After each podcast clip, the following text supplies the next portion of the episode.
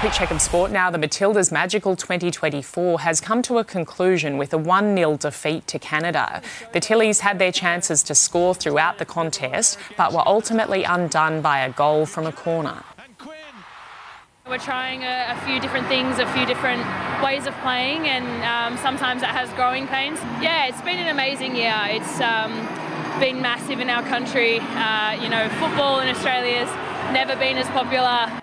It was the 331st match and final appearance of one of the game's true pioneers, Christine Sinclair, who is the leading goalscorer in international football, men's and women's.